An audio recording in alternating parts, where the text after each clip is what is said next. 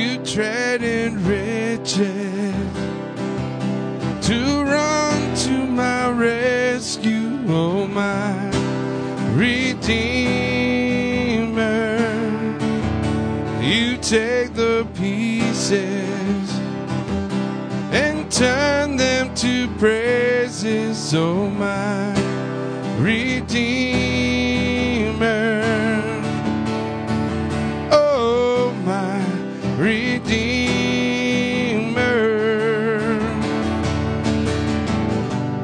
Love I cannot deny, sure as the morning light, Jesus, my Redeemer. My Redeemer.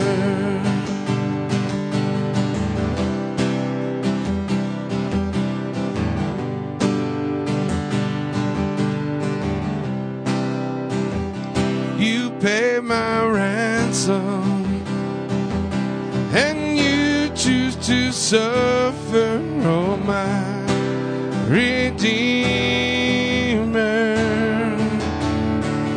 Oh my Redeemer.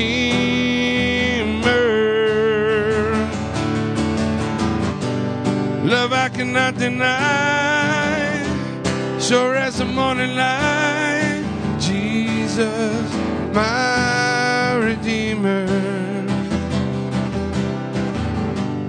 Now I'm not ashamed, you be the highest praise, Jesus, my Redeemer. My Redeemer.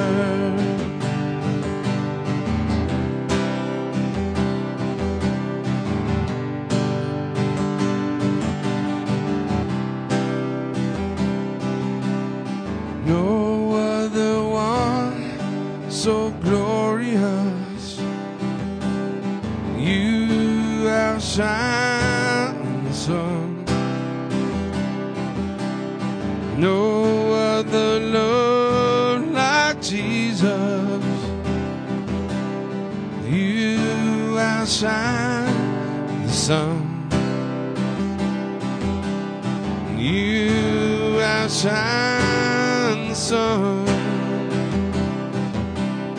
You outshine the sun. Love I cannot deny, sure as the morning light, Jesus, my Redeemer. Now I'm not ashamed, you be the highest praise, Jesus, my Redeemer. Love I cannot deny, sure as the morning light, Jesus, my Redeemer. Now I'm not ashamed, you be the highest praise, Jesus, my Redeemer. My Redeemer. My Redeemer. My Redeemer. My Redeemer.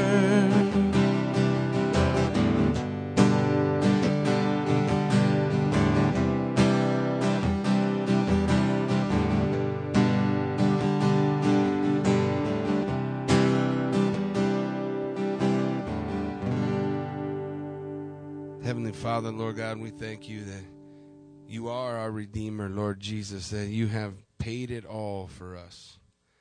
God, I pray, Father, as we just come before you in this time and as we set aside this time just to enter in, God, to come into your presence, Lord Jesus, that you meet us here. God, that it would not just be words to songs or music, Father, but an opportunity for us to cry out to you, I love you.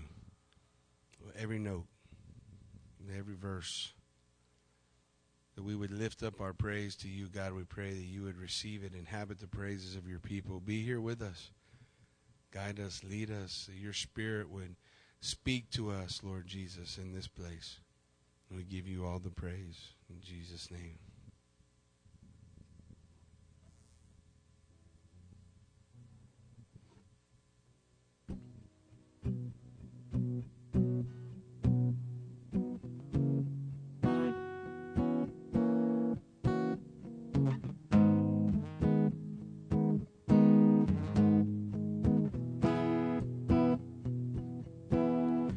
To the cross I look, to the cross I cling, of its suffering I do drink, of its work and I do sing,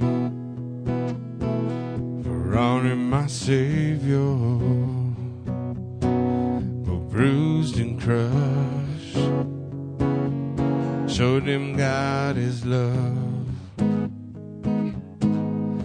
God is just. At the cross you beckon me, draw me gently to my knees, and I am lost for words, so lost in love. I'm sweetly broken, wholly surrendered.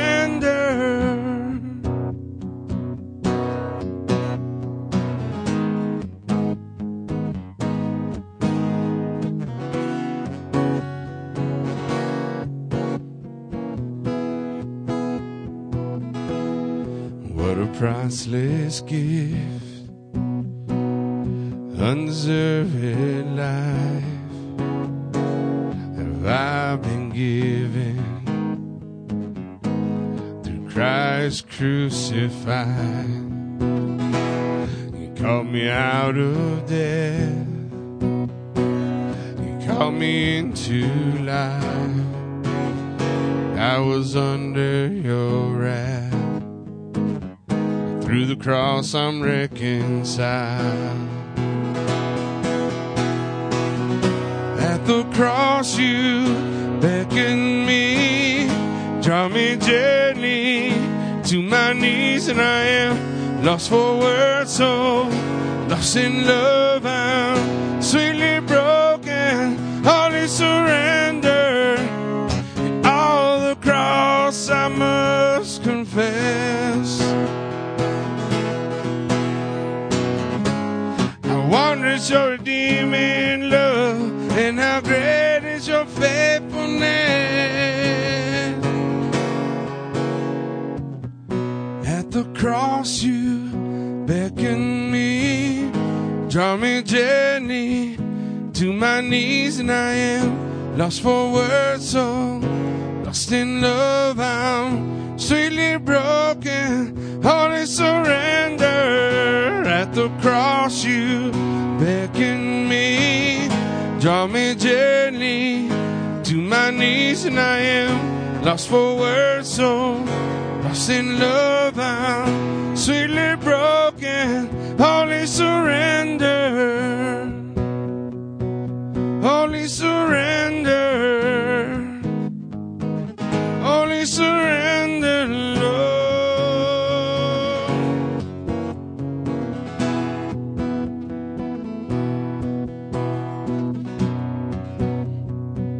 Holy surrender,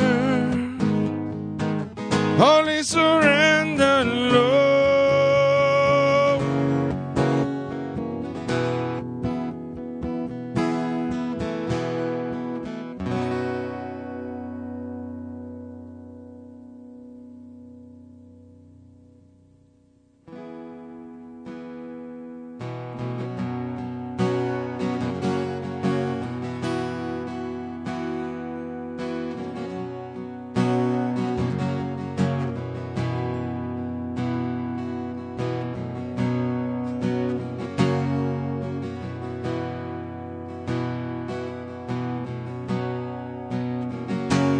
Thousand times I've failed, your mercy remains. Should I stumble again, I'm caught in your grace. Everlasting, your light will shine when all else fails. Never ending, your glory goes beyond all fear.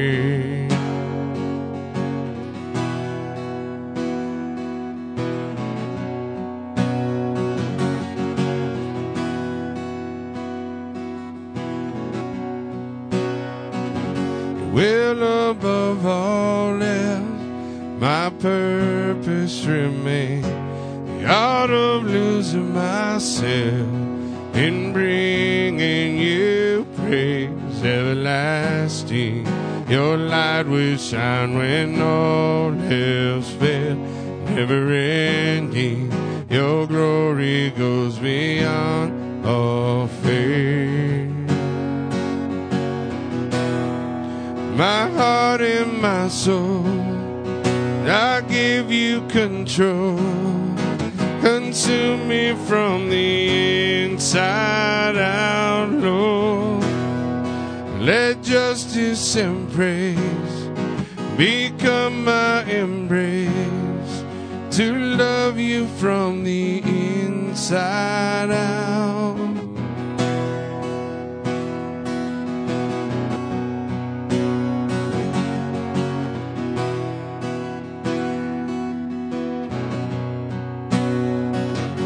Will above all else, my purpose remain.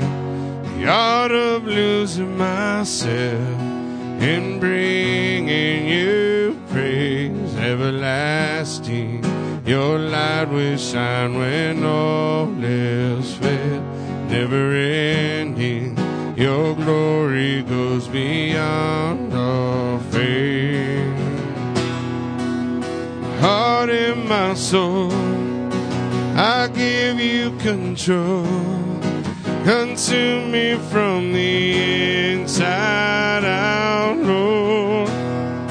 Let justice and praise become my embrace, to love you from the inside out, everlasting. Your light will shine when all else fails, never ending. Your glory goes beyond all fame, and the cry of my heart is to bring you praise from the inside out. Lord, my soul cries out to you.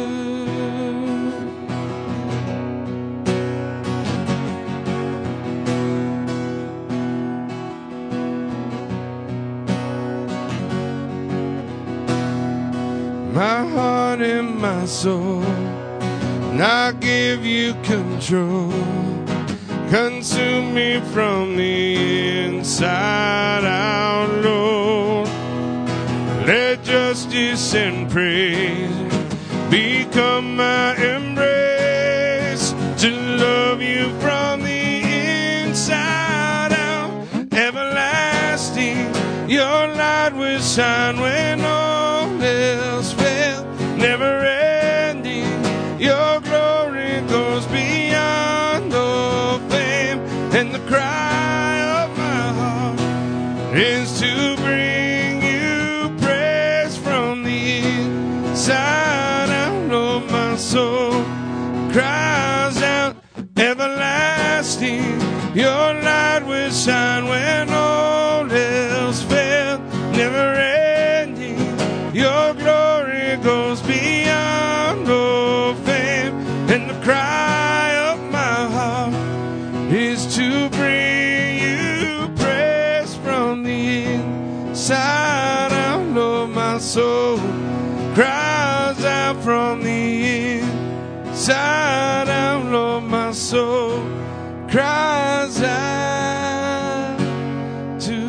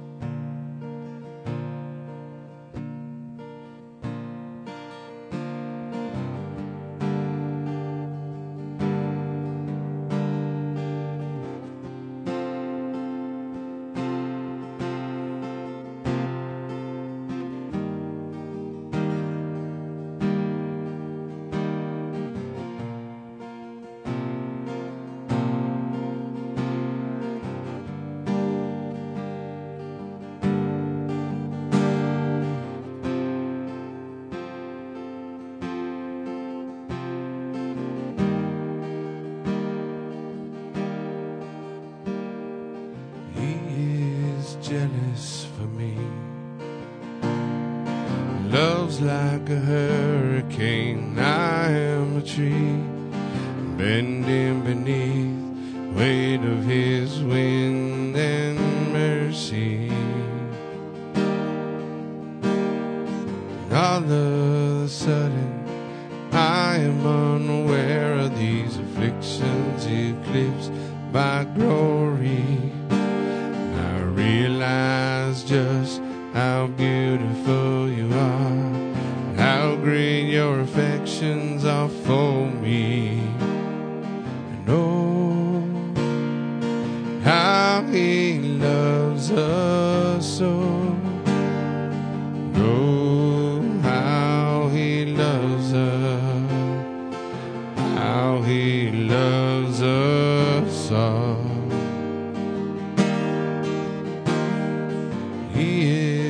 Jealous for me,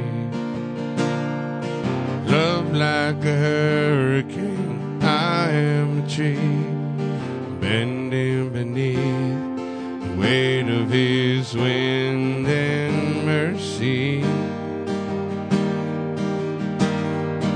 All of a sudden, I am unaware of these afflictions eclipsed by glory. And I realize just how beautiful you are. Oh, how he loves, yeah, he loves us. Oh, how he loves us. Oh, how he loves us. Oh, how he loves us.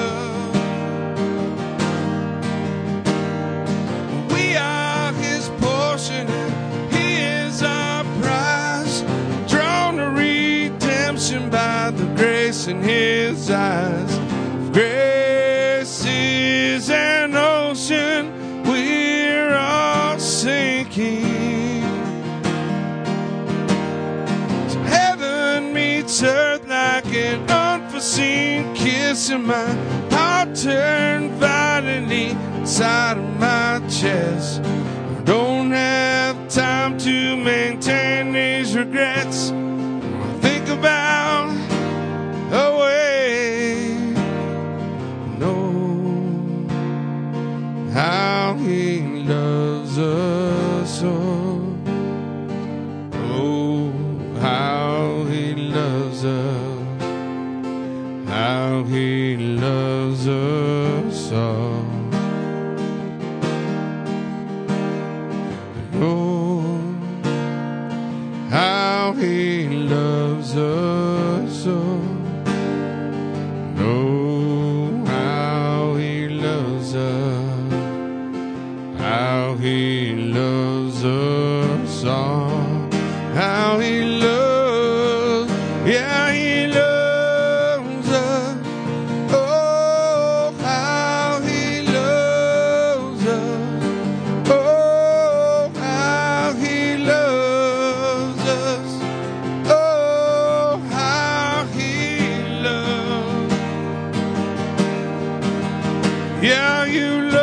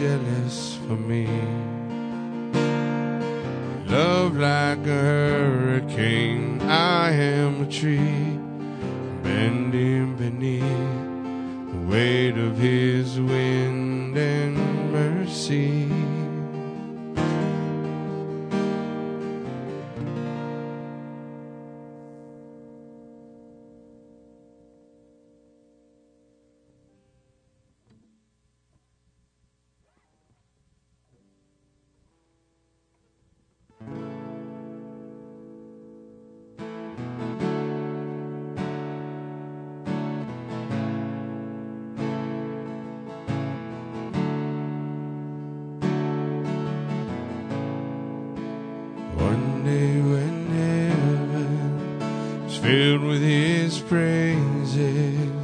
One day when sin was black as could be, Jesus came forth to be born of a virgin, dwelt among men, my example is he. The Word became flesh and light shined among us, glory revealed, living he loved me, dying he saved me, buried he carried sin far away, rising he justified, freely forever. One day he's coming, glorious day, glorious day.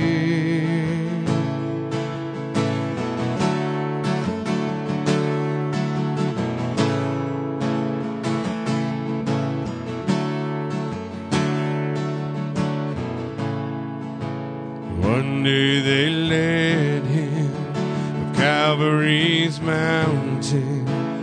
One day they nailed him, die on a tree. Suffering, anguish, despised and rejected, bearing our sin, my Redeemer is he.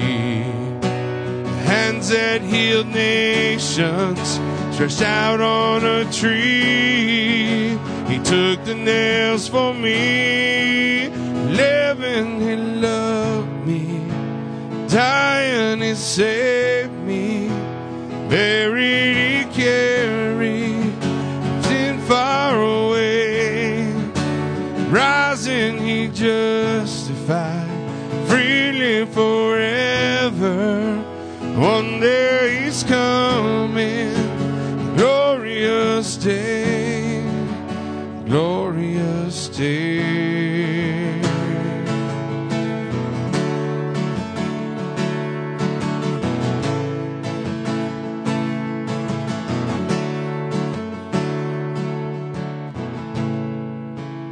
One day the grave could conceal him no longer.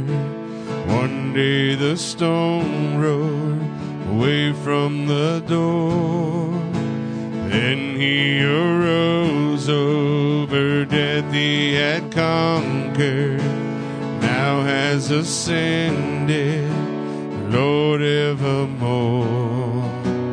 Death could not hold him, the grave could not keep him from rising again. Living, he loved me, dying, he saved me, buried, he carried sin far away, rising, he justified, freely forever.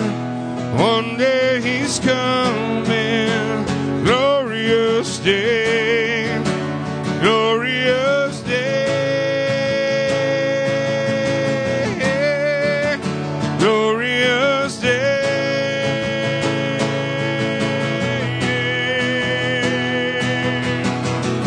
One day the trumpet will sound for his coming, and one day the skies with his glory will shine.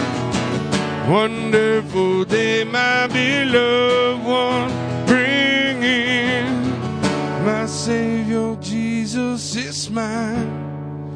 'Cause living you love me, dying you save me, buried you carry sin far away, rising you justify, freely forever. One day you're coming, glorious day. Living you love me, dying you save me, buried you carry sin far away, rising you justify, crucified, freely and forever. One day you'll come in glorious day, glorious day,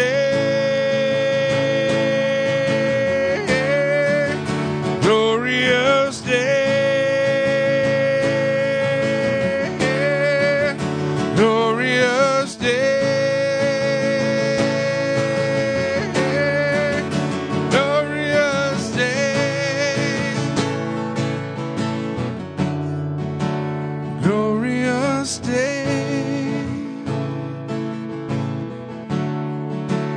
Glorious day,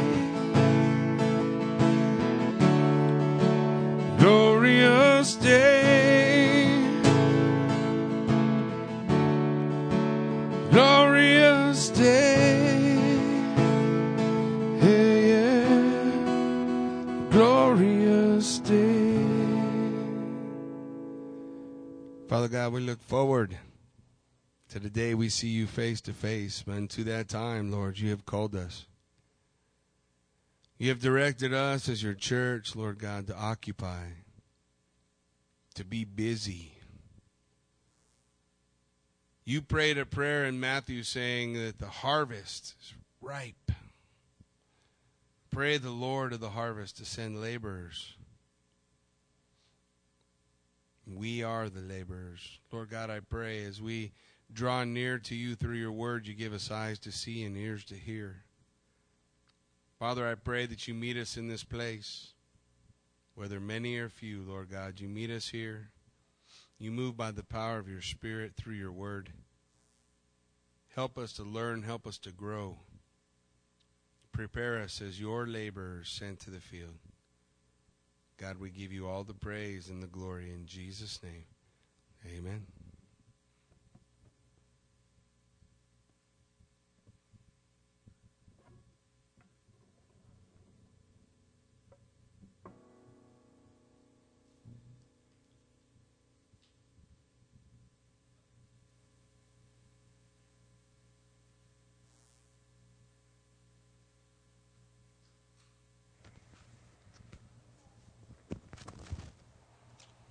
Well, if you got your Bibles with you tonight, let's take a look at Jeremiah.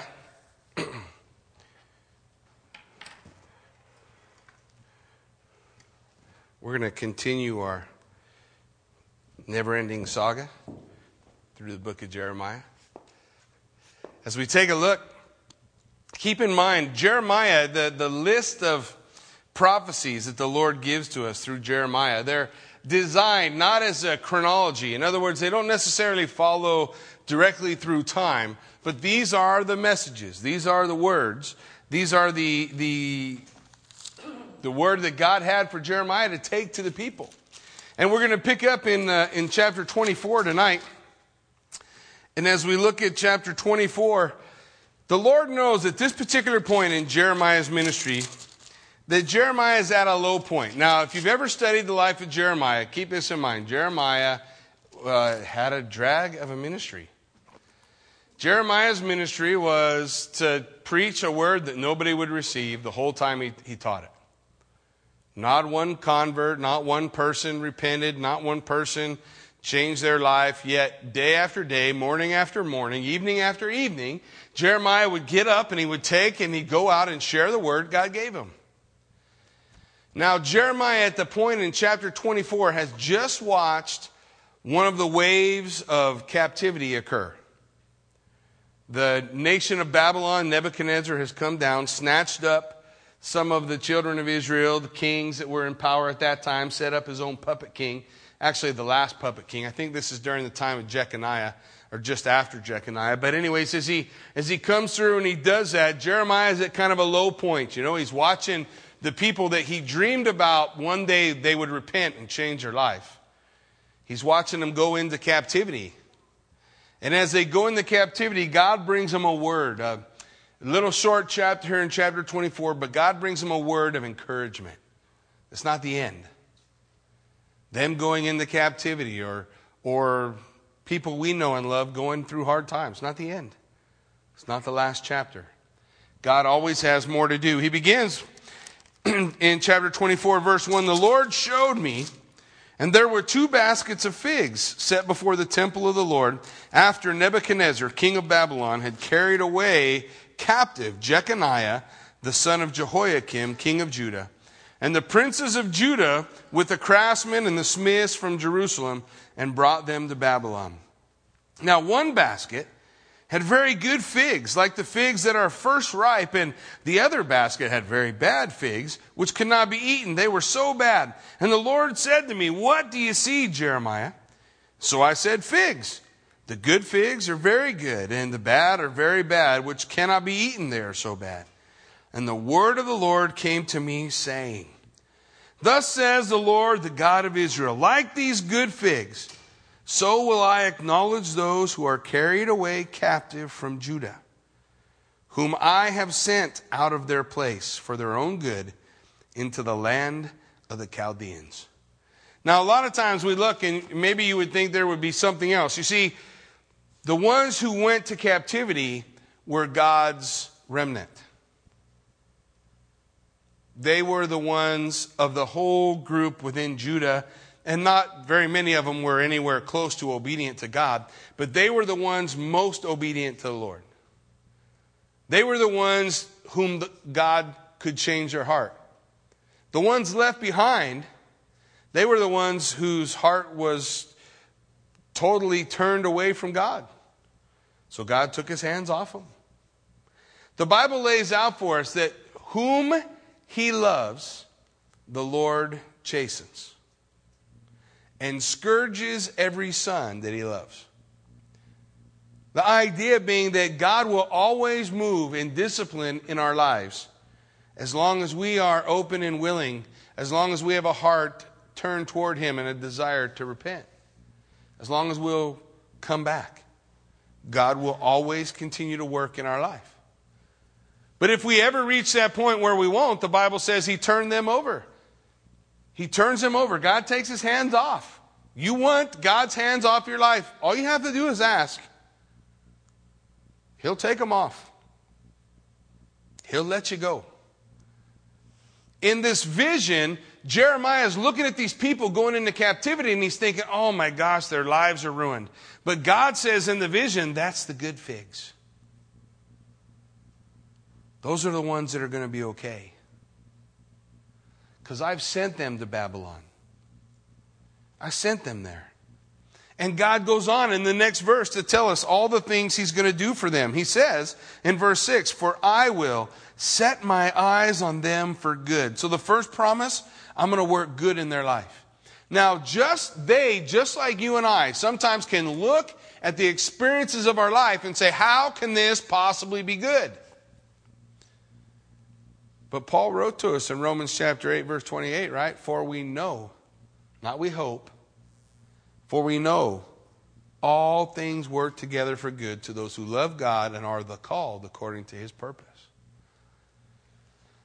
Everything that comes into our life, Jeremiah twenty-nine eleven, which Jeremiah, writing chapter twenty-nine, is writing a letter to these captives who are in Babylon. Remember Jeremiah twenty-nine eleven? I know the thoughts that I think toward you, says the Lord. Thoughts of good and not of evil to give you a future and a hope. That God has a desire to, to move in their life. That's the promise that Jeremiah is laying out to them. And that's what God says. Listen, the first thing I want you to know, Jeremiah, this is for their good.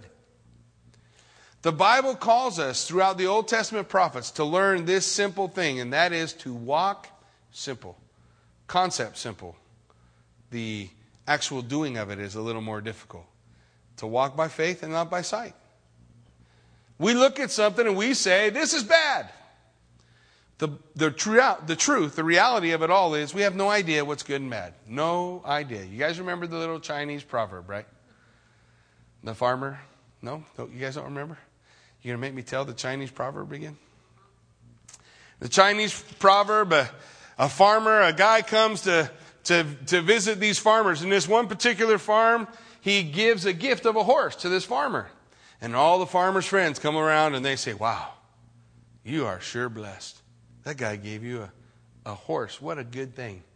And the farmer said, I don't know whether it's good or not. We'll see. About a week later, his son is on that horse, riding that horse around. He falls off a horse and breaks his leg. And those friends all came to him and they said, yeah, we see what you mean. That horse, that horse was a curse. It wasn't a blessing.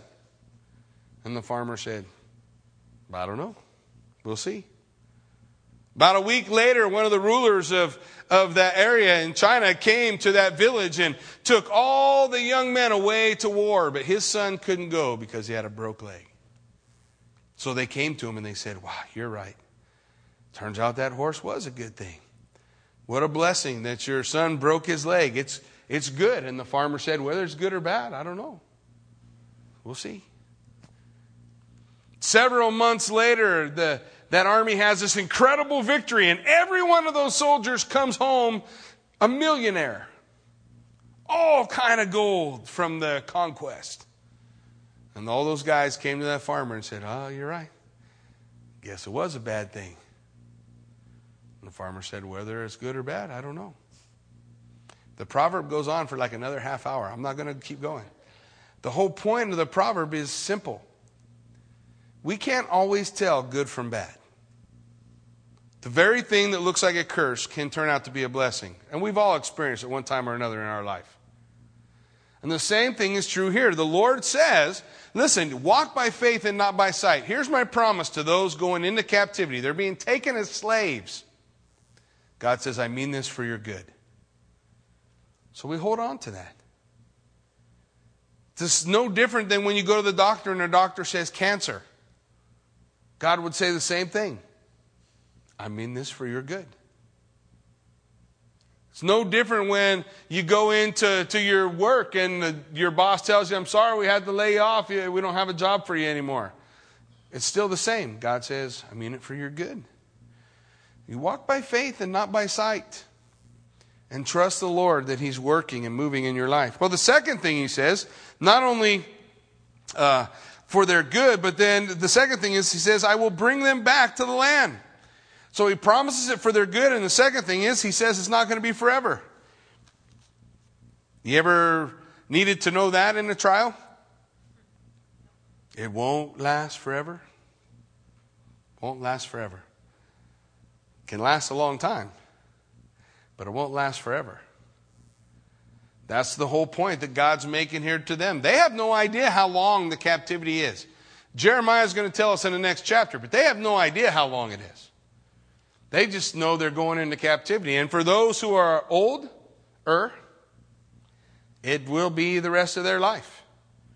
For those who are young, well, they may get to come back and see the land once more. But it won't be forever. It's not eternal. Problems are never forever. They're not final. And that's what the Lord wants them to understand. Listen, it's not final. I will bring you back to the land. And then he goes on and says, I will build them and not pull them down. God's design, his desire through this is to build them up. To build up our faith. There are things that we go through. There are struggles we face. There are times when we go through difficult things. But the point is, God's saying it's for your good. It won't last forever, and I'm doing it to build you up. I'm doing it to build you up, to make you strong, to prepare your heart for whatever the next battle holds for you so that you'll be ready when uh, that day comes before you. So I'll build them and not pull them down. And finally, I will plant them and not pluck them up.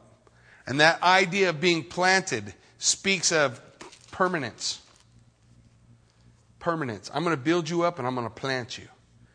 And when he plants you, you set down roots, you're home. Well, that's what he's letting them know. It's for your good. It's not forever. It won't last forever. I'm going to build you up and then I'm going to plant you. I'm going to give you roots. I'm going to give you a home, a place where you belong. This is what God's doing for the captives, and they're the good figs. And Jeremiah needed that encouragement, because when he sees them all going away to the taskmasters, chained up, he thinks, well, this is it for them. But God says, no, it's not it for them. The guys who are still hanging around Jerusalem, however, the, that, their story is not so good. The Lord goes on to say this. In, in verse seven, he gives a, a promise that is not yet fulfilled.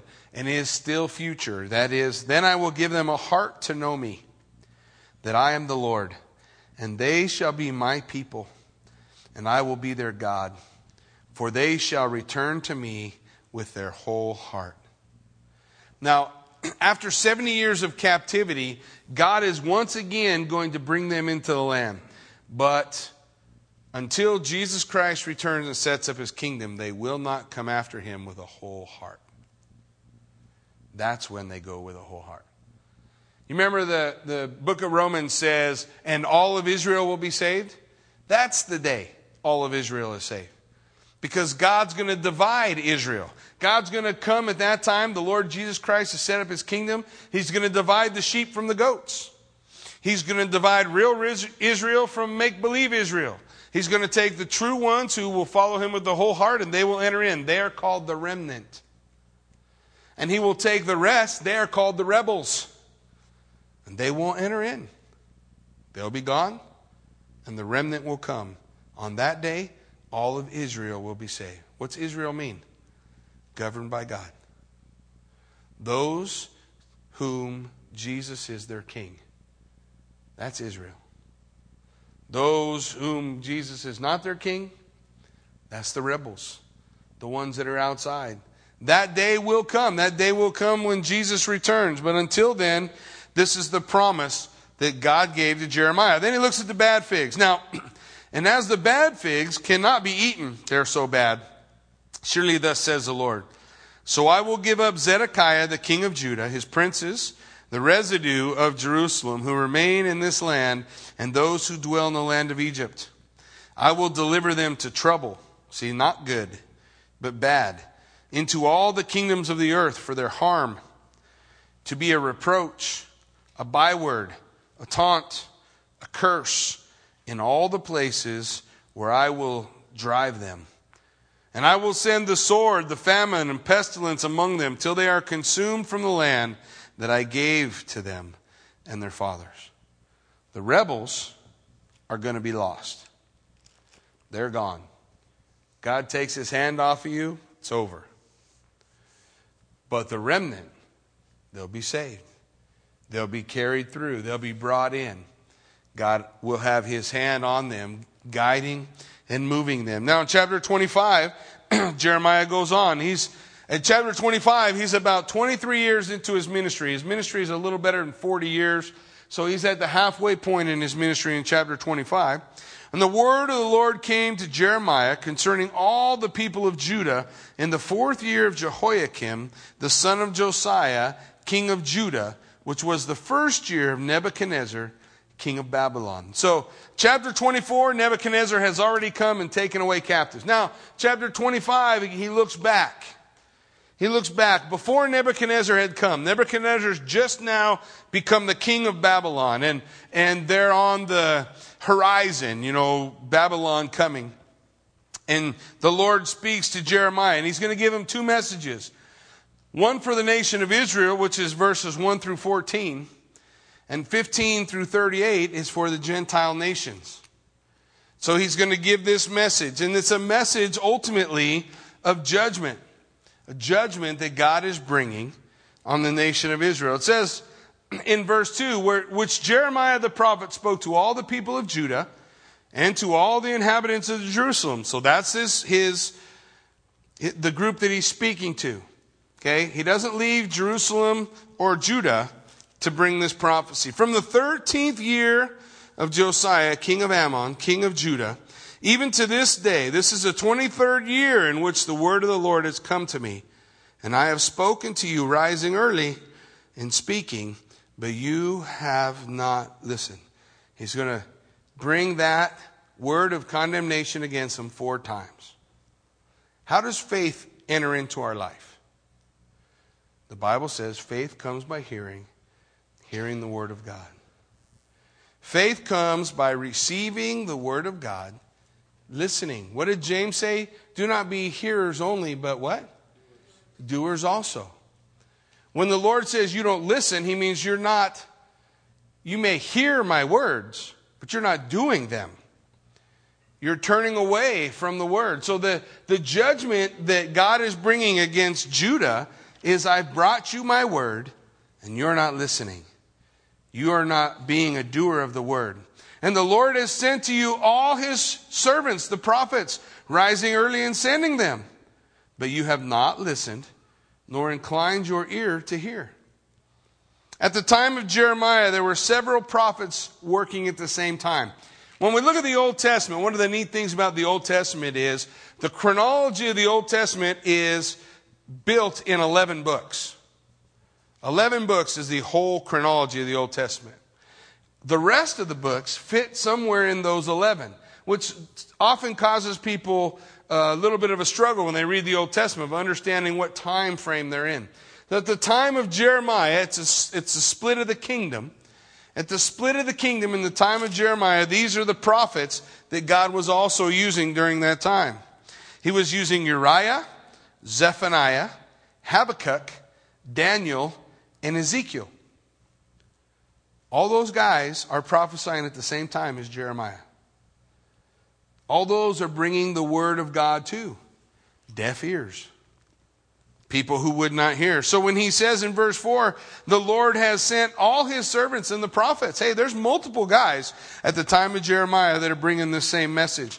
And they said, in verse five, repent now, everyone, of his evil way and his evil doings, and dwell in the land that the Lord has given you and your fathers forever and ever. Listen, the, the Palestinian covenant in the Old Testament, which God gave to the nation of Israel, the Palestinian covenant, or the covenant for the land, was a if you, then I covenant. That means it's a conditional covenant. The Abrahamic covenant is an unconditional covenant. God said, I will bless you, period. Abraham, you don't have to do nothing. And the generations that come after you, I'll bless you.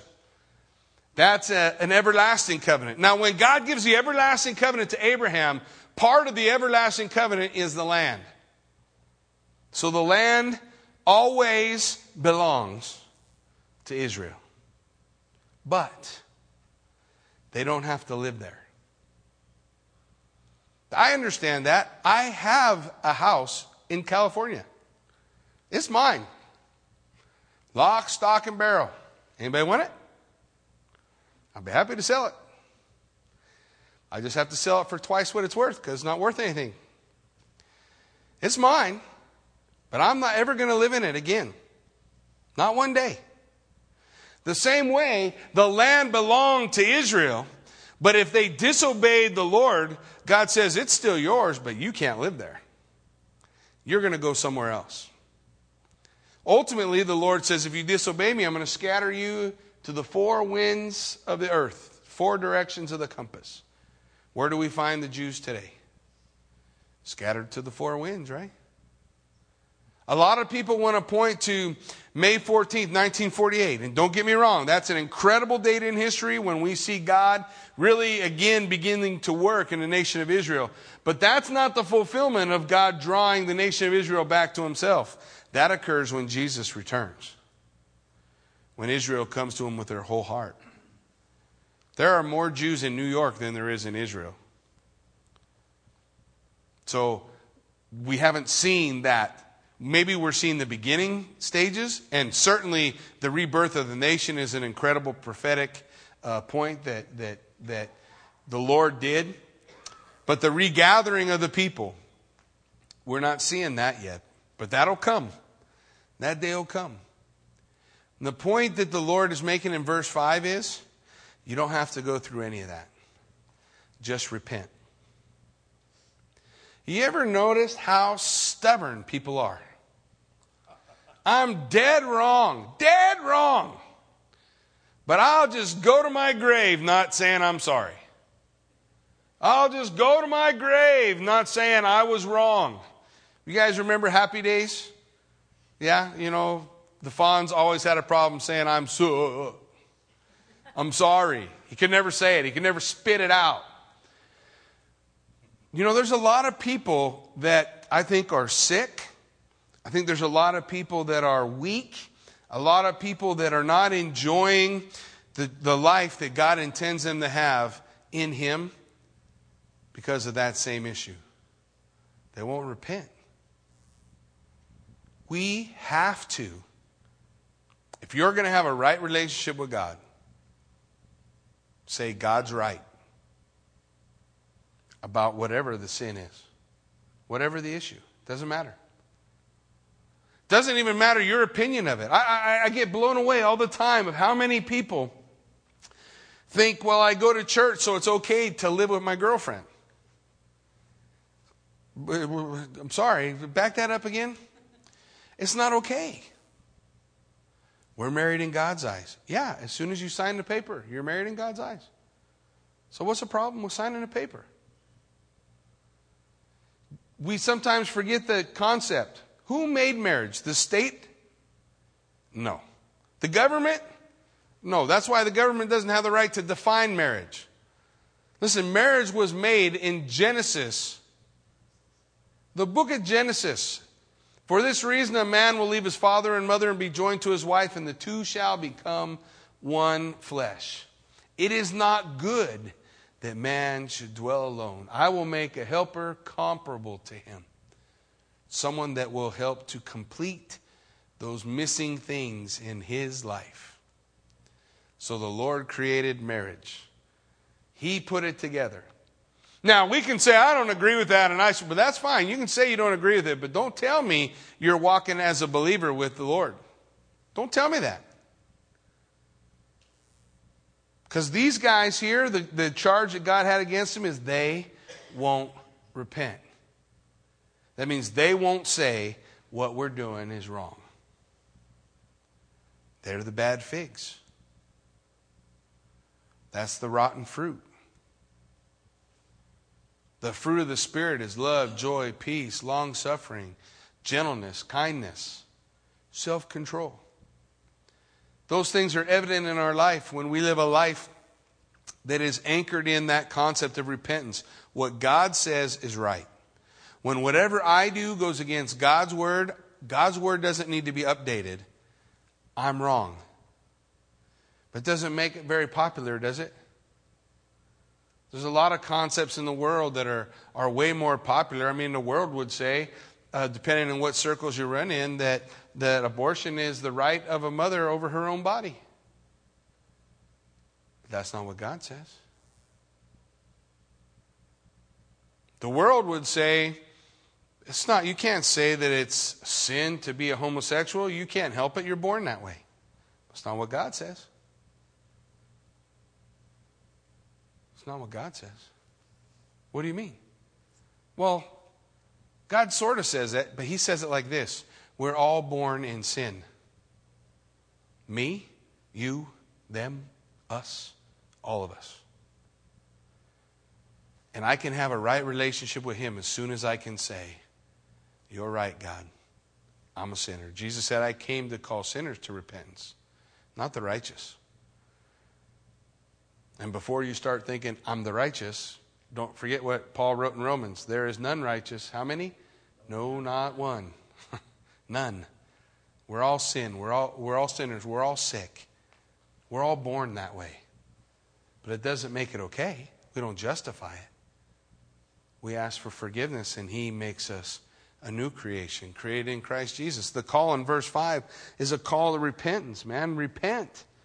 Repent and stay in the land. Repent and enjoy the things that God has for your life. Do not go after other gods, in verse six, to serve them or worship them. And do not provoke me to anger with the works of your hands, and I will not harm you. Listen, God says repentance will forestall judgment.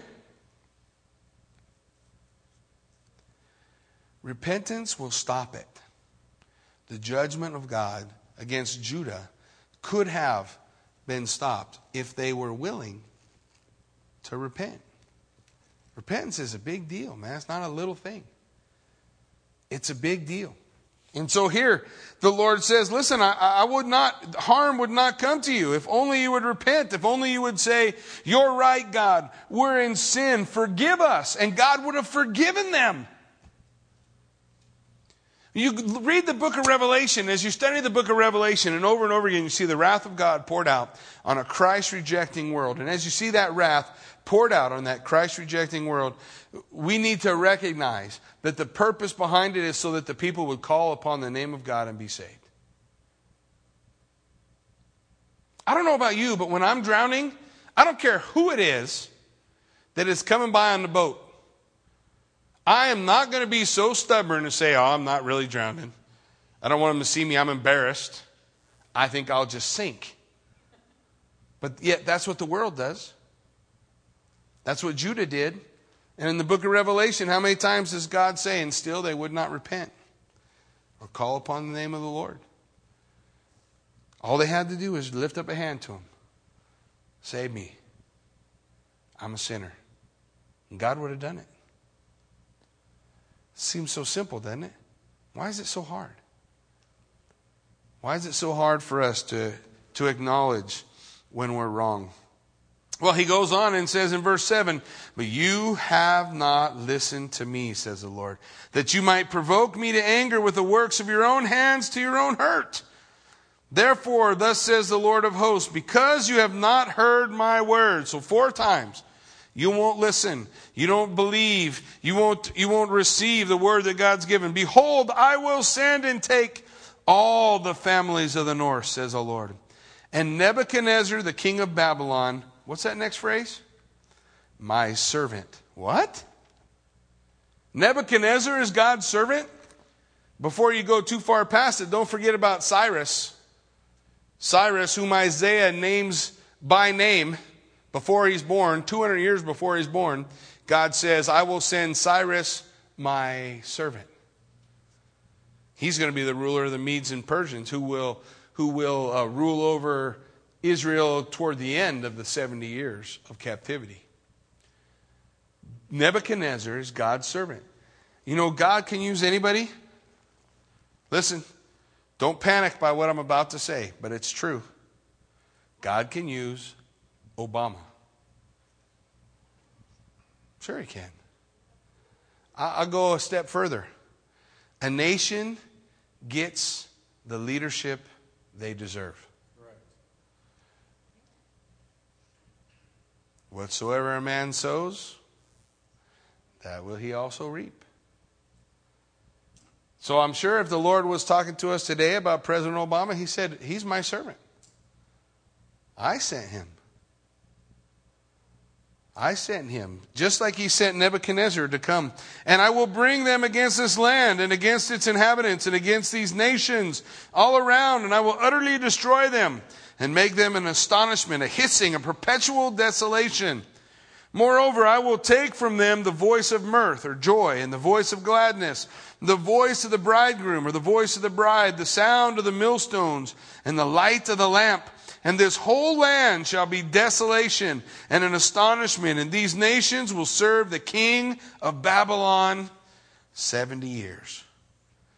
First place, God told him how long it was going to be. You will serve the king of Babylon seventy years. King of Babylon is going to conquer Jerusalem three times. The third time, he is going to obliterate it. Because no matter what he does, no matter what puppet king or governor he sets up, Jeremiah is there telling the people, just do what Babylon wants, and they won't listen. And so Nebuchadnezzar comes back and kills them all, tries again, kills them all, tries again, then he just kills them all. Forget it. He makes it a desolation, wipes it out. But those who go into captivity will serve for seventy years. And it will come to pass when the seventy years are completed that I will punish the king of Babylon and, the, and that nation, the land of the Chaldeans, for their iniquity, says the Lord, and I will make it a perpetual desolation. Oh, one hand, he's saying that they're going to serve Nebuchadnezzar. Then he says he's going to bring his judgment against the king of Babylon. Why didn't he name him?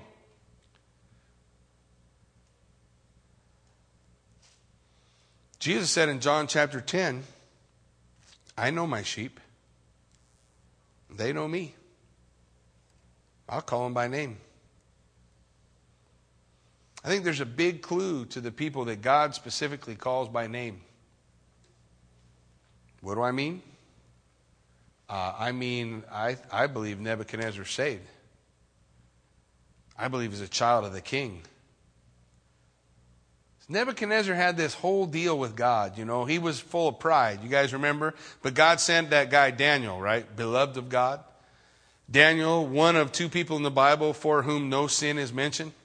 And there Daniel is ministering to, to King Nebuchadnezzar. We all know the story, right? He built the giant thing, had the dream.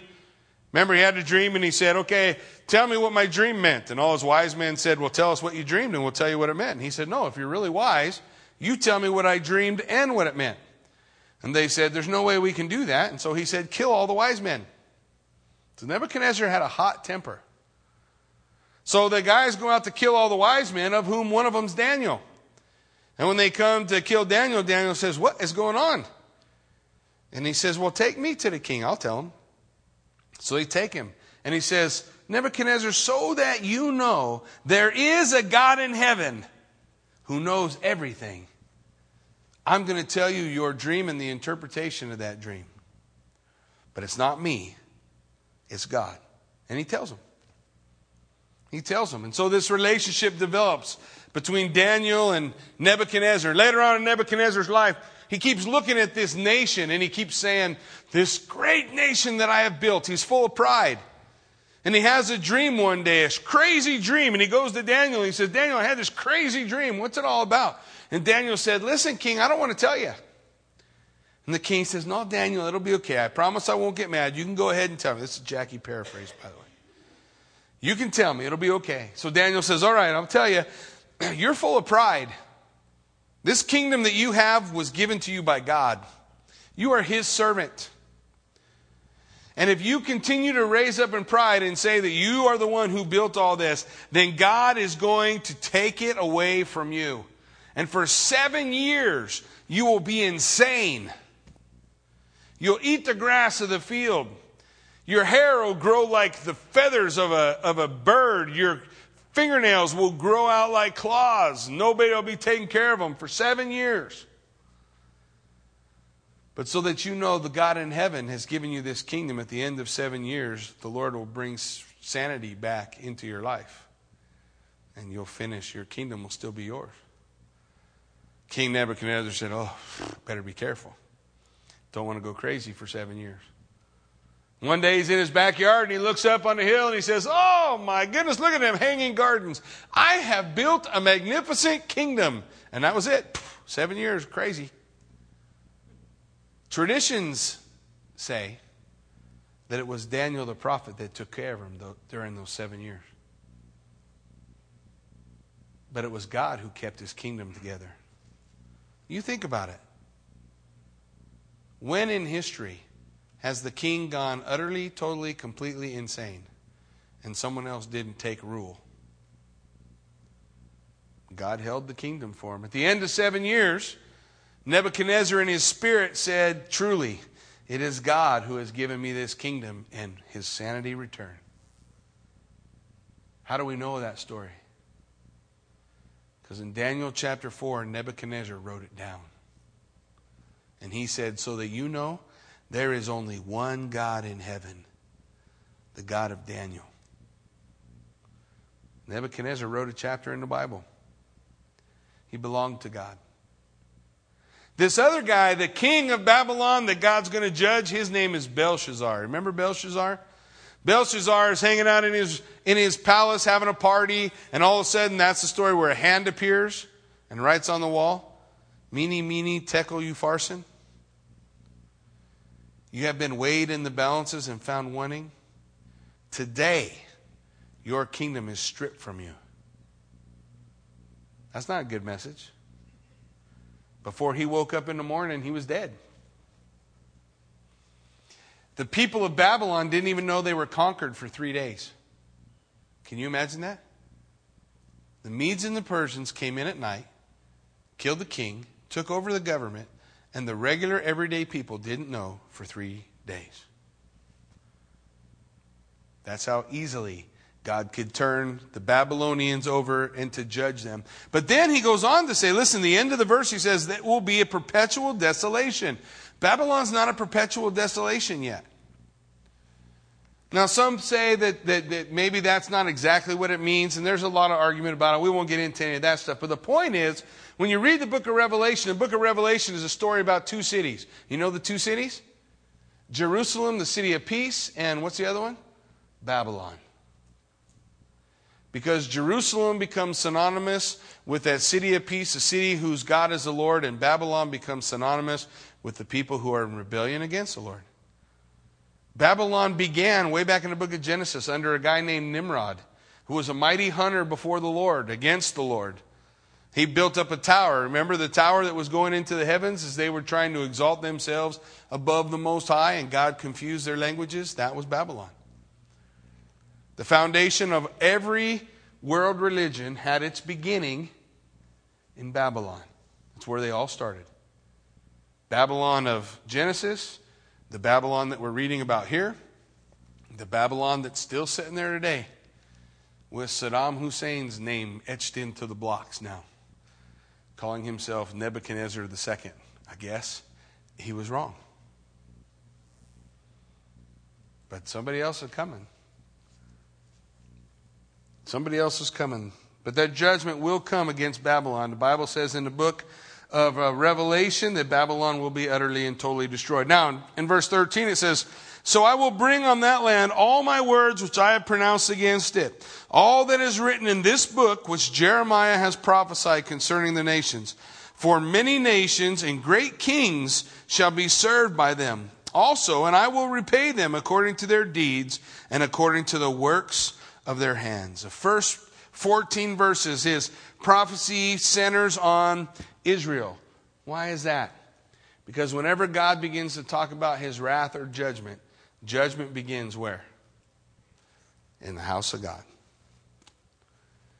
Judgment begins in the house of God. First, God brings his judgment upon his own people. And then he turns his direction to the Gentiles. And there's a lot of stuff when the Lord turns his direction to the Gentiles. A lot of things that Jeremiah talks about that point us to the book of Revelation and things that are going to be occurring in those days that also occurred during Jeremiah's time. In fact, as we as we just take a look at it, and we'll go through that, it says, "For thus says the Lord God of Israel, take this wine cup of fury from my hand and cause all the nations to whom I send you to drink it. And they will drink and stagger and go mad because of the sword that I will send upon them." What's the cup? Remember the cup? "Lord, if there be any way that this cup would pass from me, nevertheless, not my will, but yours be done." The cup of judgment against sin. The cup of the wrath of God. All throughout the pages of the Old Testament, Jesus Christ drank that cup for us so that we don't have to. But we can choose to reject Jesus Christ and drink the cup ourselves. But then we don't have God to blame. Just ourselves. Because we were too full of pride to turn. The first thing he talks about, the first thing he lays out in this judgment against the Gentiles. Number one, the cup of the wrath of God. And judgment first began with his people, the nation of Israel, and then it turns to all the nations. "Then I took the cup from the Lord's hand, and I made all the nations drink to whom the Lord had sent me. Jerusalem and the cities of Judah," that's where it starts, "its kings and its princes, to make them a desolation, an astonishment, a hissing, and a curse. It is this as it is this day. Uh, then Pharaoh, king of Egypt, his servants, his princes, all his people, all the mixed multitude of the kings of the land of Uz, the kings of the land of the Philistines, namely Ashkelon, Gaza, Ekron, and the remnant of Ashdod, Edom, Moab, and the people of Ammon, all the kings of Tyre, all the kings of Sidon, all the kings of the coastlands which are across the sea." Interesting.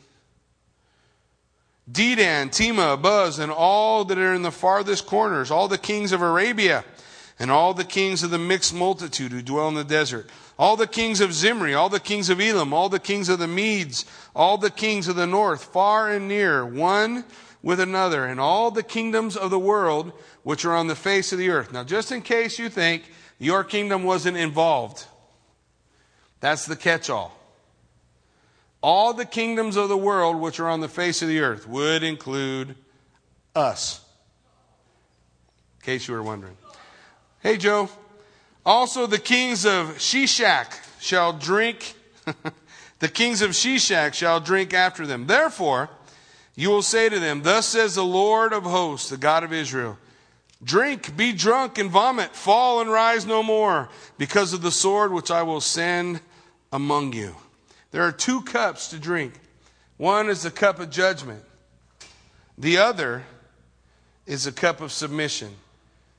It's a picture of being submitted unto the Lord, of turning your heart to him, turning your desire toward him. There's one or the other that will all drink. And so the scripture goes on. And it shall be, if they refuse to, tra- to take the cup from your hand to drink, then you will say to them, thus says the Lord of hosts, you shall certainly drink. For behold, I begin to bring calamity on the city, which is called by my name. And should you be utterly unpunished?